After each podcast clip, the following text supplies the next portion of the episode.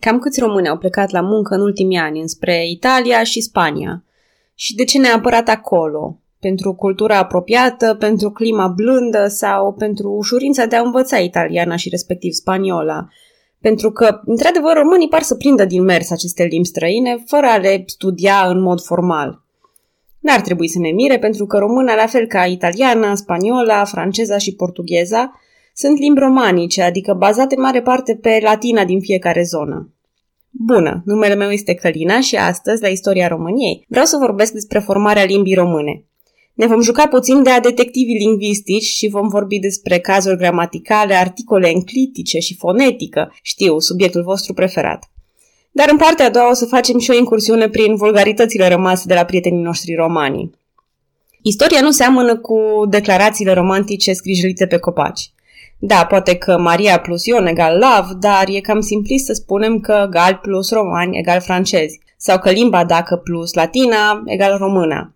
De fapt, în ceea ce privește limba dacă, jocul de a detectivii lingvistici nu prea duce spre piste prea clare. Putem să presupunem că substratul DAC a jucat un rol în formarea primului amestec lingvistic din zonă. Însă, pentru că nu au rămas documente ce atestă forma limbii dace, e greu să știm exact care dintre cuvintele românești sunt de origine dacă.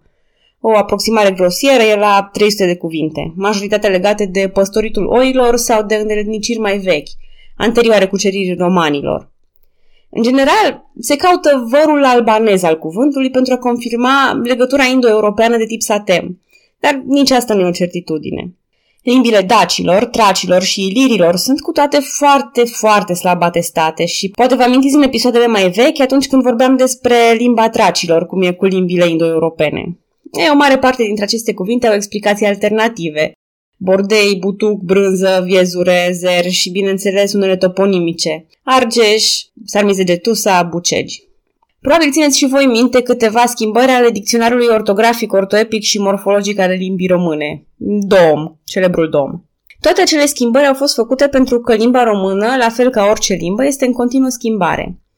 Așa și latina, pe unde ajungea în imperiu, oamenilor li se părea că sună mai bine sau e mai ușor de pronunțat câte un cuvânt sau altul. Un pic schimbat. Așa a apărut latina vulgară, care nu se referă la obscenitate, ci la faptul că era vorbită de vulg, de popor. Nu era îngrijită sau adaptată scrisului. Appendix Probi, un document de la sfârșitul secolului al III-lea era noastră, prezintă câteva dintre simplificările aduse din latina vulgară. Se mai pierd niște silabe dacă nu sunt accentuate, se mai regularizează niște verbe, că altfel sunt prea greu de ținut minte formele, se mai înghiontesc niște consoane unele între altele și gata, deja latina sună altfel. În timp, pentru că schimbările au fost diferite în diferite zone geografice, din latina vulgară s-au distanțat câteva limbi care stau la baza limbilor romanice de astăzi. Și hai să lucrăm cu un exemplu concret. Cuvântul latin nocte. Ce înseamnă noapte? În grupul ct, nocte, Sunetul C, capa, e greu de pronunțat clar pentru că acel T e mult mai tare. Ei, italienii au simplificat atunci ca note, francezii au slăbit sunetul C și l-au comasat cu vocala anterioară, obținând nuit. Spaniolii au mers chiar mai departe, au mutat limba pe cerul gurii și au obținut noce. Noi, în loc să slăbim pe C din nocte, le-am întărit și le-am adus aproape de acel T tare. Le-am schimbat în P și a ieșit astfel nopte. Noi ardelenii cam așa pronunțăm și acum, deși în mod normal se pronunță noapte. Româna modernă păstrează diftongul AU, de exemplu în cuvântul aur, pe care restul limbilor romanice l-au comansat într-un singur sunet. Și din vocale s-au mai contopit. Dar după cum puteți intui, avem două vocale în plus față de italieni, spre exemplu. Ă și Ă.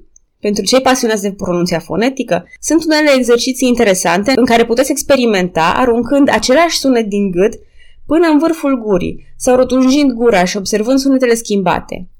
Dar eu mă voi opri cu fonetica aici. În schimb, ce ar trebui să spun este de ce limbile vestice au articolul hotărât în fața cuvântului, iar noi suntem singurii romanici care folosim așa zisul articol hotărât enclitic. Știu că sună complicat, dar nu e chiar așa de complicat. Mai exact, de ce în franceză e fi, la fi, adică fată și fata în limba română?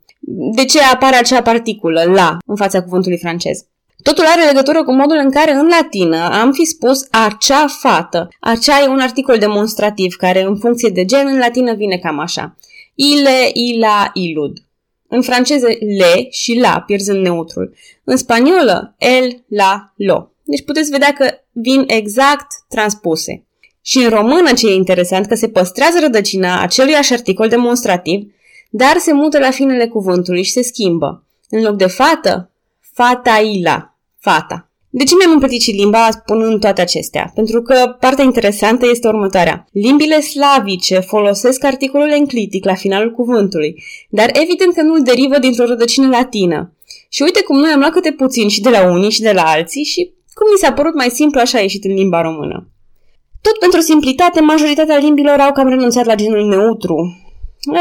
Cam de tot. Italiana și română au păstrat un fel de vestigiu care se tratează diferit. Adică regulile latine nu se aplică identic. Spre exemplu, în limba română, genul neutru e pur și simplu masculin la singular și feminin la plural. Un ou, două ouă.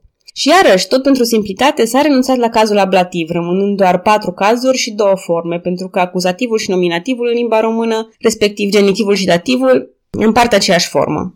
Dar da, limba română de astăzi este circa 70% latină. Însă cam doar o treime din vocabular este moștenit direct din latină. Restul provine din franceză, italiană sau latina științifică și au fost readuse în limba română prin împrumuturi. Relatinizarea aceasta limbii române a avut loc în secolul al XIX-lea. Încă 4% sunt formații interne, majoritatea tot cu proveniență latină. Cam 14% dintre cuvinte sunt slave, în principiu cuvinte care țin de casă, treaba de zi cu zi, relații sociale și politice, agricultură și așa mai departe. De multe ori, cuvintele cu origine slavă au și sinonime de origine latină, tot în limba română, iar diferența dintre ele ține mai degrabă de finețe sau de context. De exemplu, timp și vreme. Influența slavilor este numită suprastrat pentru că, fără niciun fel de îndoială, limba română este o limbă romanică. Avem un vocabular construit pe baze latine, structuri gramaticale similare cu latina, fonologie care, deși conține câte un suflet mai abraziv pentru urechile vestice, tot din latină derivă. Cred că aici ar fi momentul pentru o anecdotă. În anul 587, într-o campanie a armatelor bizantine împotriva avarilor, vă mai amintiți de avari, unul dintre soldați a observat că un sac cu provizii stătea să cadă de pe un catâr. Așa că și-a atenționat colegul în limba lui nativă, spunându-i să se întoarcă ca să vadă ce se întâmplă cu sacul său. Iar atenționarea suna cam așa. Torna, torna, fratre. Auzind de aceasta, soldații din jur au un moment de panică și încep să transmită aceste cuvinte din om în om, strânind panică în ambele tabere și sfârșindu-se totul prin retragerea armatelor. Unii istorici consideră că sâmburile de adevăr din această legendă ar fi fost o comandă militară, dar alții susțin că este prima atestare a unei limbi proto-române.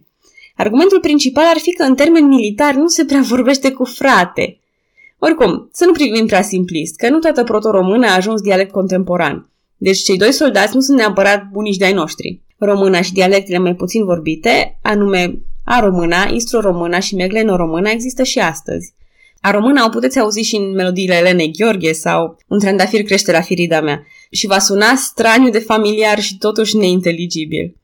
Limba dalmată, în schimb, tot romanică din est, a dispărut complet, ultimul vorbitor murind în 1898.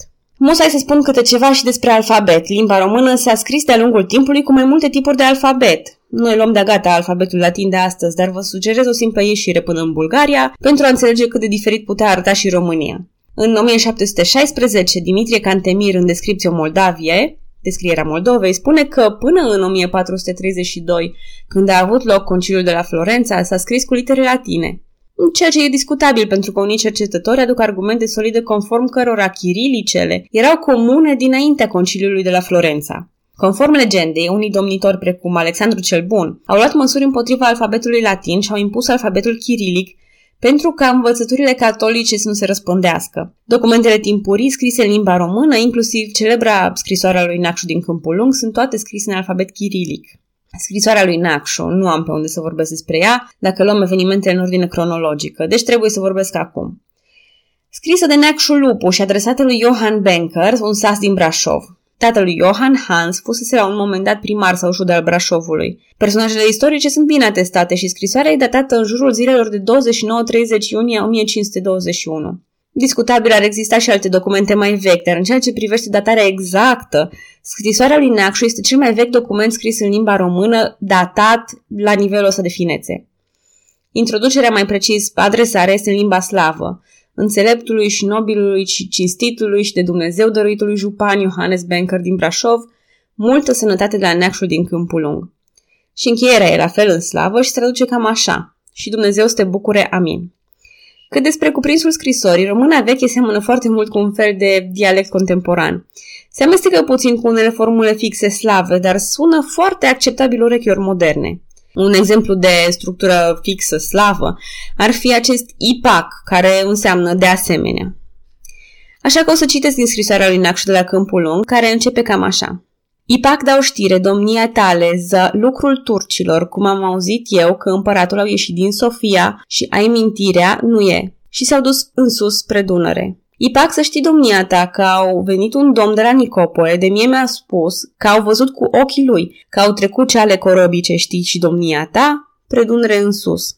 Ipac să știi că bagă de în toate orașele câte 50 de oameni să fie în ajutor în corăbii. Ipac să știi cum se-au prins nește meșteri de în Țarigrad, cum vor trece aceale corăbii la locul cel strâmtu ce știi domnia ta. Ipac spui domnie tale de lucrul Mahamed Beg, cum am auzit de boiari ce sunt megieși și de genere miu negre, cum i-au dat împăratul slobozie lui Mahmed Beg, preioi, unde va fi voia, prin țara românească, iar el se treacă. Ipac să știi domnia ta că are frică mare și băsărab de acel lotru, de Mahmed Beg, mai vârtos de domniele voastre. Ipac spui domnie tale că mai marele miu, de ce am înțeles și eu. Eu spui domnie tale, iar domnia ta ești înțelept și aceste cuvinte, să ții domnia ta la tine, să nu știe oamenii mulți și domniile voastre să vă păziți cum știți mai bine. Am încheiat citatul. După aproximativ 500 de ani, aș zice că se înțelege surprinzător de bine și cu asta voi încheia discuțiile generale despre limba română. Cred că nu pot comenta mai mult decât vorbește de la sine structura și forma lingvistică a scrisorii lui Neacșu.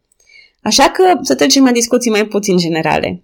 Le spun acum la revedere minorilor și celor care se ofensează foarte ușor. Pentru ceilalți, puteți audia partea a doua acestui episod, episodul 23b, în care încep să vorbesc licențios, în căutarea răspunsului de unde vin obscenitățile limbii române.